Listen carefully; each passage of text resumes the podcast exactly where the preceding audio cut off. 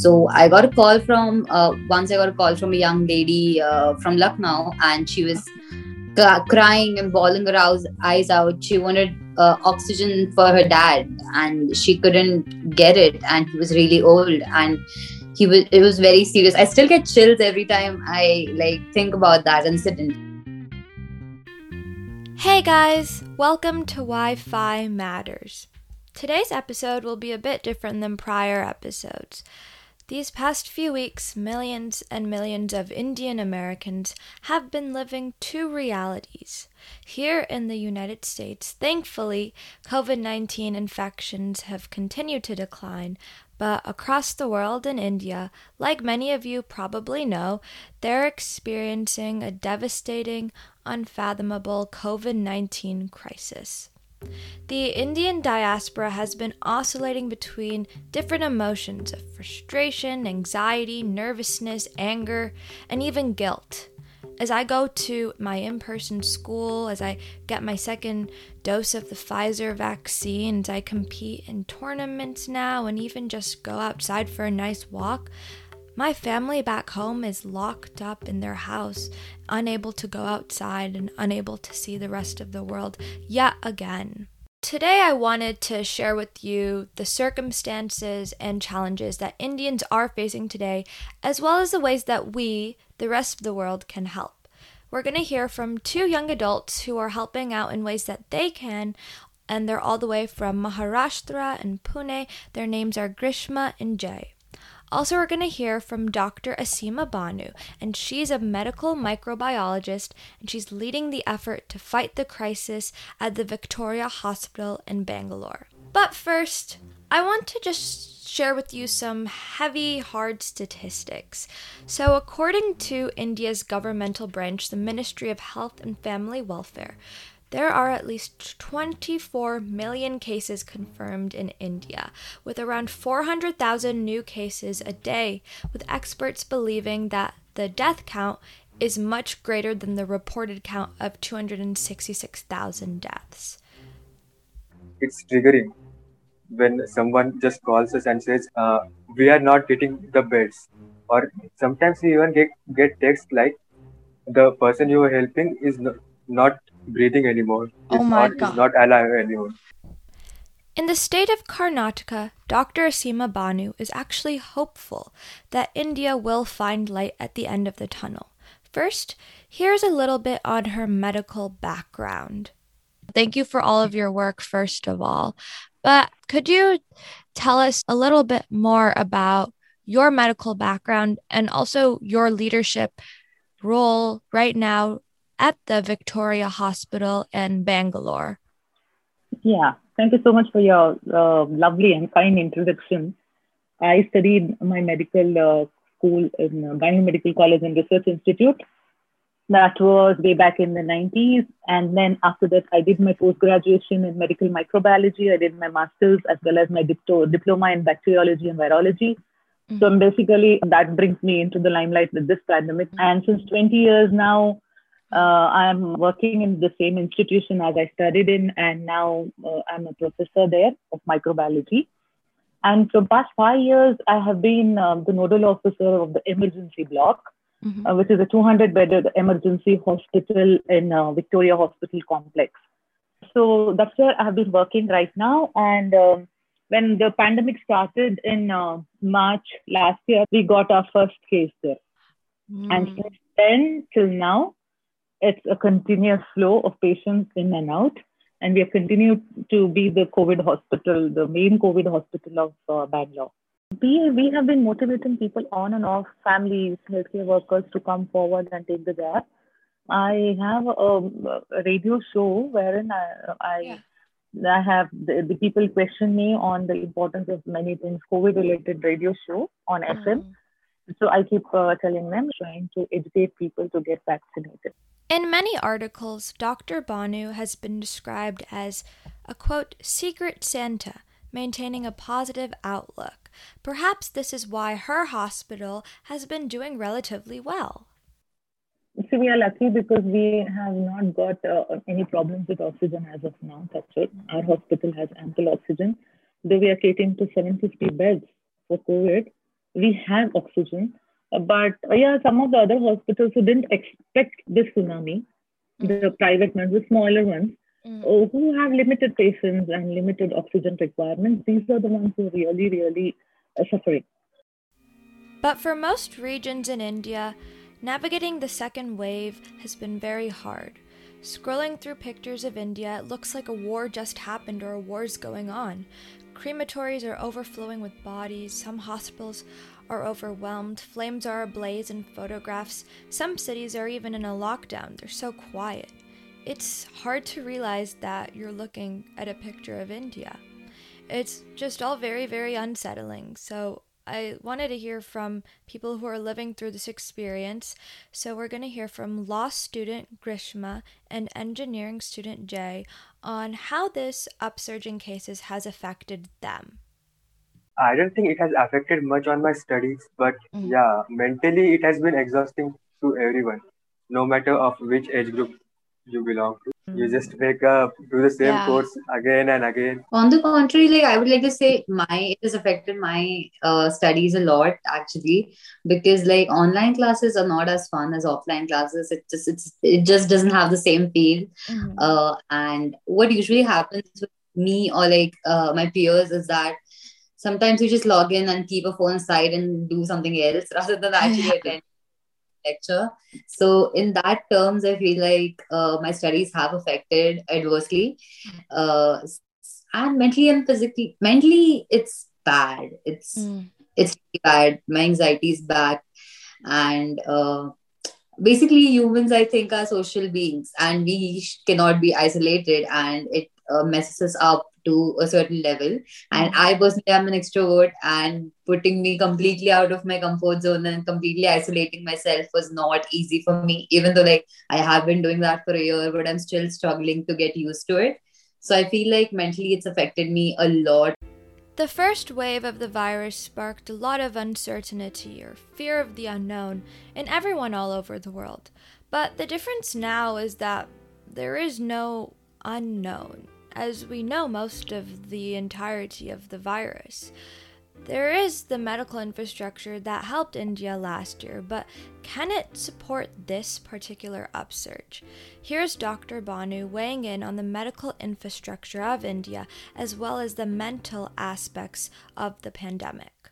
Do you think that the medical infrastructure that India has, let's say compared to like America, do you think that the medical infrastructure will be able to support the huge population of India because it is the second most populous country. And the fact that yeah. it's a democratic country, it's not like China where the government really controls everything. In India, it's the largest democracy in the world. So people have the freedom to do what they want, obviously. So- I would not, uh, I, would, I would not compare India with any of the other countries at this moment because our challenges are different. Right. We have so many states, we have so many variants. Mm-hmm. So, what I would want to tell you is um, this uh, pandemic also, this wave also, 80 to 85% um, of the people are either minor symptoms or asymptomatic. Okay. okay. And they can be managed at home. Okay. Okay. And then the rest, uh, uh, around 5% and, uh, are only the serious ones which need hospitalization. Okay. So India is well equipped to manage that 5%. But, but what not- is happening here, Kriti, is the panic that is happening. Everybody of those 80% and that moderate symptom people also are getting panicky and opting for hospitalization. And oh, that resulted. I see, I see. And that and people are just gasping for breath, more of anxiety than the disease per se. So hmm. if they could just stay calm and 80% of them could manage themselves at home, then those 5% who really need the oxygen and the beds and the drugs would be easily manageable. But what is happening is the anxiety. the anxiety, anxiety and the stress is causing them to come and get admitted. Yeah, I totally see how I people can be like hypochondriacs. They can like think that oh no, mm. they can the, they can the often COVID psychosis. It's it's it's called COVID psychosis. I'm not an ah. expert on that, but then it is causing lots of mental health problems mental, in yeah. future.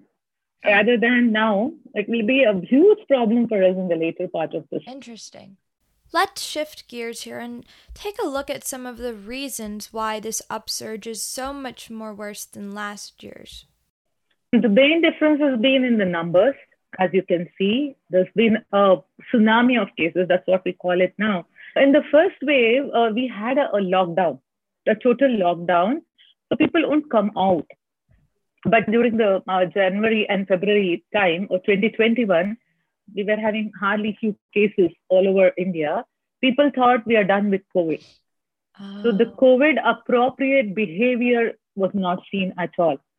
People were not wearing their masks. Hardly 20 to 30 percent would have been wearing their masks. And uh, people started socializing. You had multiple gatherings. Mm. Colleges and schools reopened. Hostels. People brought in cases from other places international travel was opened up and um, likewise indians also started going out all these small small events lot of events added up to this huge upsurge Grishma and Jay had a lot to say on the way their government reacted and responded to the upsurge.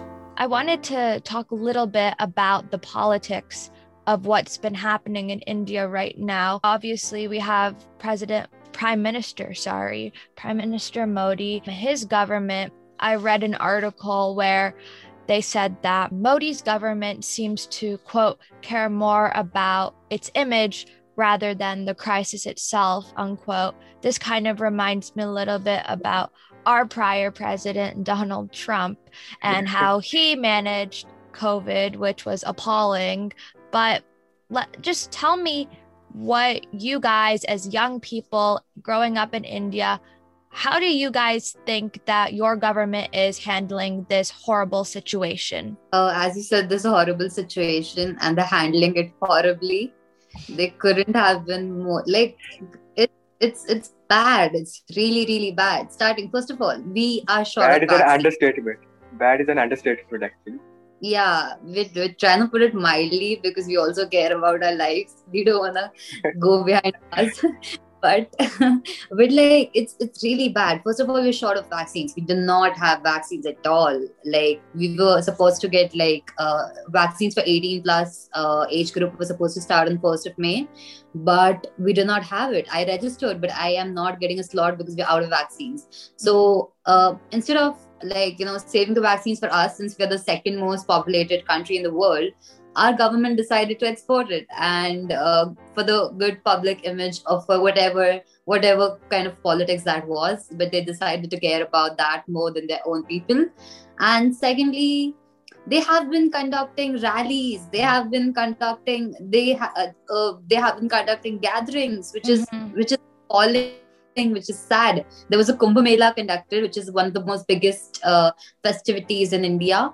And there were lakhs and lakhs of people that were there eh, during the second wave of the pandemic when the situation was too bad. And 6,000 plus people were tested positive there. And they were, and they were, they were there from all over India, right? So once they went back to where they came from, imagine they were like super spreaders. So imagine right. how much have spread the virus. So it, it was bad. It was it could have easily been stopped. It was a religious gathering. Mm. And it could have been easily just stopped, but it wasn't. The government was immature enough like, to conduct. Everything like, was in their hands. Like uh, election rallies could have been stopped. And uh, yeah. uh, if I'm not wrong, in one of the election rallies, uh, our prime minister even quoted that I see huge crowds of people in every direction today you have shown your power something like this so they were that more sounds... concerned he in fact even for, for bengal he's uh, he said that if i get elected in bengal uh, will will vaccinate people for free. So uh, and he's like it's like it's almost like a threat. Like if you get if you i get like elected then only you're gonna get vaccinated for free. That's that's sad.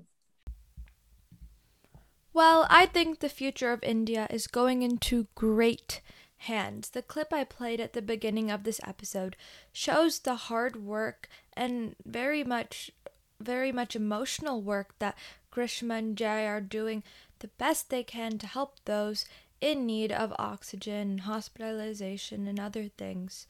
They get thousands of such calls every single day from people and people who are on the verge of dying, and it's just crazy. So I applaud them for the work that they're doing.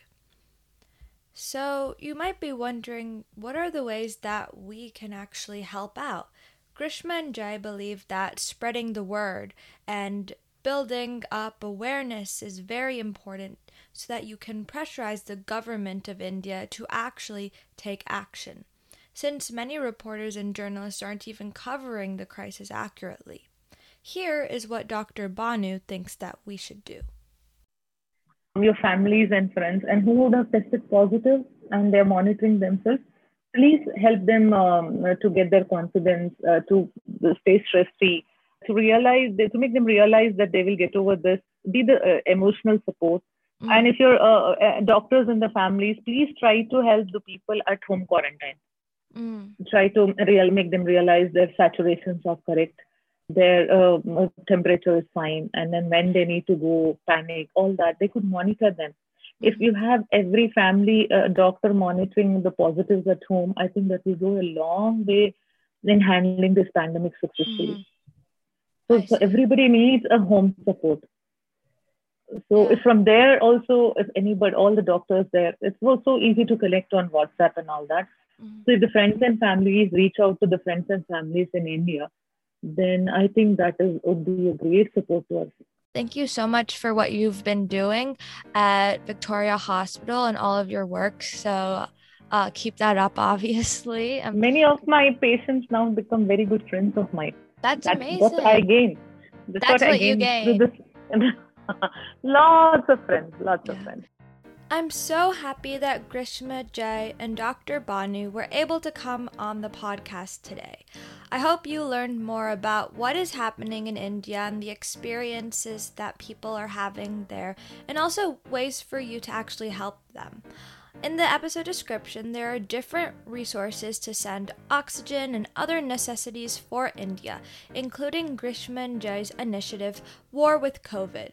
As much as India is suffering right now, I know that with ample help, hope, and strength to pull through, this country can come back strong.